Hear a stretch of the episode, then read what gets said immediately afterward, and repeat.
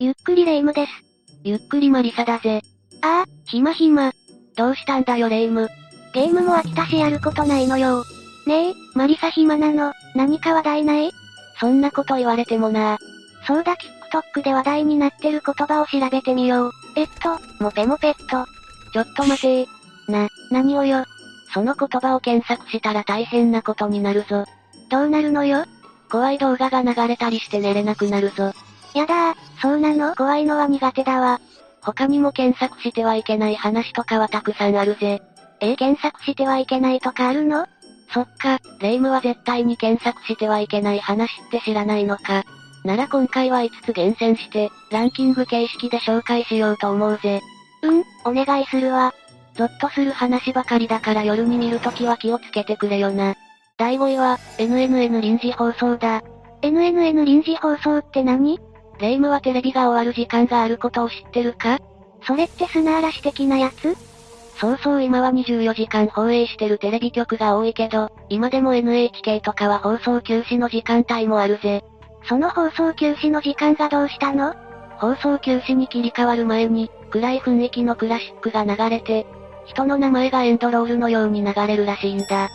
何それ怖すぎ本当にそんな番組があったのもちろん存在しないはずだけど、実際に見たという証言者も何人かいるらしい。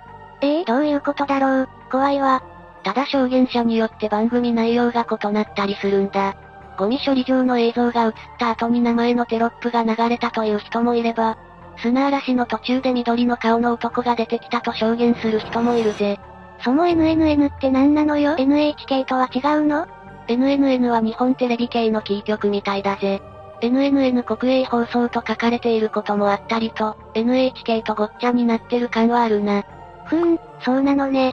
この NNN 臨時放送の話は有名になり、噂話を再現したものが YouTube にあったりするぞ。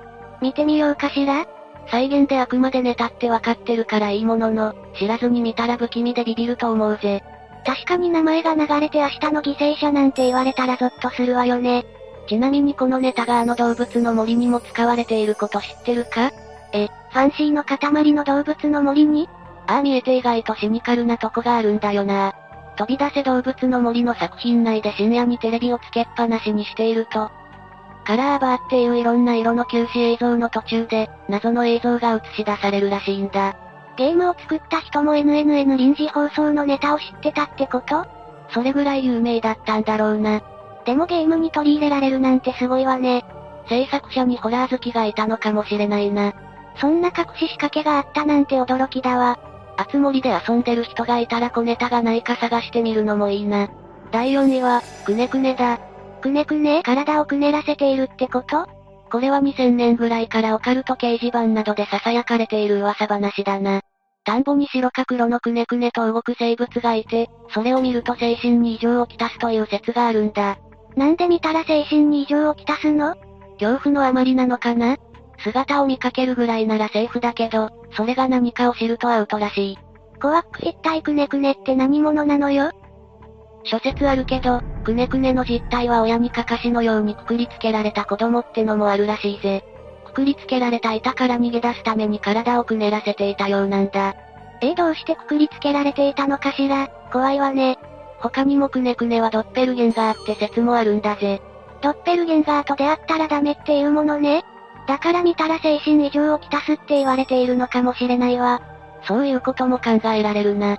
あとは兄弟でくねくねを見てしまった話もあるぜ。くねくね動くものを見つけ、お兄ちゃんが近くまで行って正体を確かめたらしいんだ。なんだったと聞く弟にわからない方がいいと答えた兄は、もうすでに兄ではなかったとか。兄じゃないなら一体誰なのよわからない。ただ兄は不気味に笑いながらくねくねと踊り狂っていたそうだ。その姿を見た祖父母は、何年かしたら畑に放とうと言ったらしいぜ。畑に放つって、つまり畑にいたくねくねも元は人間。かつては人だったものの呪いの連鎖かもな。畑に変なものがいたらじっくり水に速攻逃げるわ。第3位は、ガガババだ。くねくねと五感が似てるわね。ヤフーでガガババと検索したら、意味不明な音声やありえない世界が見えるなど、予期せぬことが報告されています。本当に続けますかという警告文が表示されるんだ。え、ヤフーで検索しててそんな警告文出たことないわよ。それで、続けるを押すとどうなっちゃうのすると、ガガババと打った文字が勝手に消されていき、代わりに助けて助けて助けてと打ち込まれていくんだ。何それそんなのスマホを投げ出しちゃう。それだけじゃないぜ。その後に女の子の顔が画面いっぱいに出てくるんだぜ。いやー、そんなの見たら絶対寝れない。でもなんでそんな現象が起きるの種明かしをすれば、世にも奇妙な物語ってあるだろうその中で放送された話で、行方不明になった女子高生たちがみんな最後にガガババと検索してたって内容なんだ。ガガババと検索すると検索の世界に引きずり込まれてそこから抜け出せなくなるらしいぜ。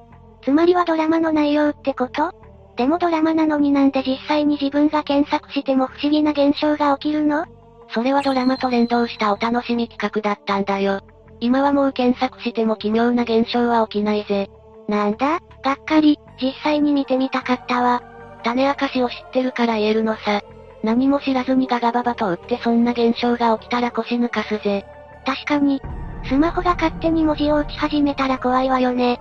ガガババは話題になり2015年、2017年と2回放送されてるんだ。もしかしたらまた放送されることもあるかもな。じゃあ、またスマホと連動するかももしそうなったらぜひ試してみてくれ。何も知らない子に試させて驚かすんじゃねえぞ。第2位は、鹿島さんだ。鹿島さんって誰よ鹿島大名人、鹿島玲子、鹿島様なんて呼ばれることもあるぞ。大名人って神様じゃん。鹿島さんは電話や夢で語りかけてくるらしいんだよ。怖いじゃない、話しかけないで。鹿島さんの問いかけに正しく答えられないと体の一部を奪われてるらしいぜ。どんな問いかけをされるの私全然わからないわよ。例えば手をよこせ、足よこせ、などと言われたら、正解は今使っています、だ。今使っています。こらレイム、ふざけるな。からかわない方がいいぜ。そしてこの話を誰から聞いたと聞かれたら、鹿島さんだ。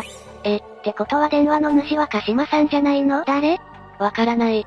ただ口先女の名前が鹿島玲子ってのは聞いたことあるか口裂け女に名前なんてあったのいろんな説があるけどな。同姓同名ってことは、口裂け女と何かつながりがあるのかもしれない。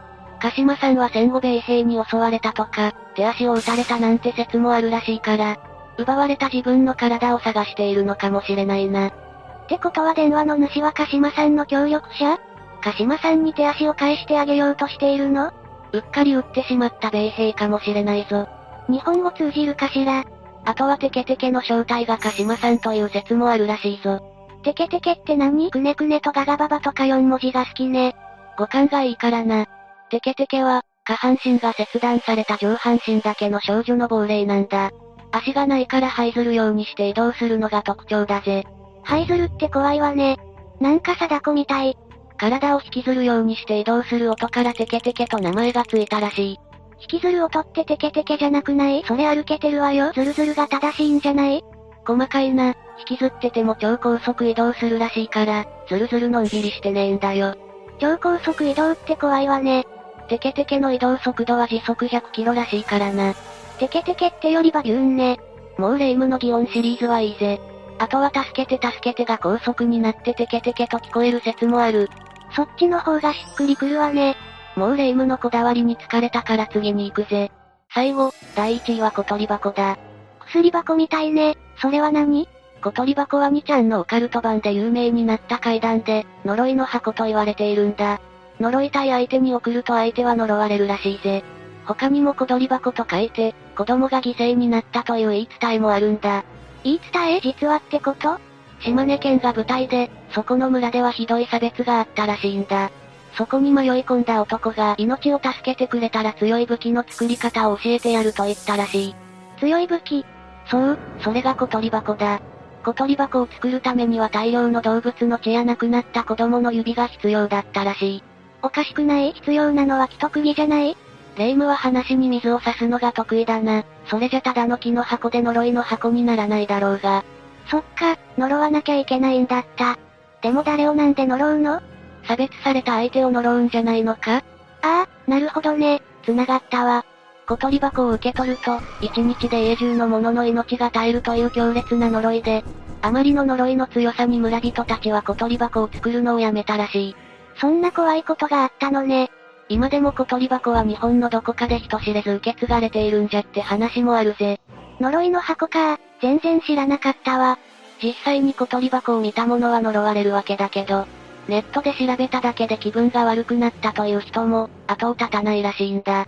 だから絶対に検索してはいけない話としても有名だ。ガチめにヤバいやつね。ちなみにこの小鳥箱は映画化もされているぞ。樹海村というタイトルで、小鳥箱の呪いを恐れて樹海に眠らせたという設定だ。小鳥箱だけでも怖いのに、樹海持ってくるとか反則でしょ。気になる人は映画をチェックしてみてくれ。ただし、怖くて寝れなくなっても自己責任だぜ。これでランキングの紹介は終わりだぜ。検索しちゃいけない話ってのも色々あるのね。そうだな、まだまだ氷山の一角だからまた今度話すぜ。聞きたいような聞きたくないような、昔からこういうびっくりホラーみたいなのは需要があるんだよな。でもそんな中にガチのホラーが混ざったりしてるから気をつけてくれよな。気軽に検索したら痛い目に遭うわね。ホラー耐性がない人は注意が必要だな。ホラー耐性なんてないわよお化け屋敷で目を開けられないタイプ。必死にしがみついてて目を開けたら全然知らないやつだったりしてな。何それ怖い。いついかなる時も油断は禁物だぜ。もう外に行くのはやめて家でテレビでも見る。レイム、画面に変な影が。怖いよ助けて今回の話はここまでだぜ。最後までご視聴ありがとうございました。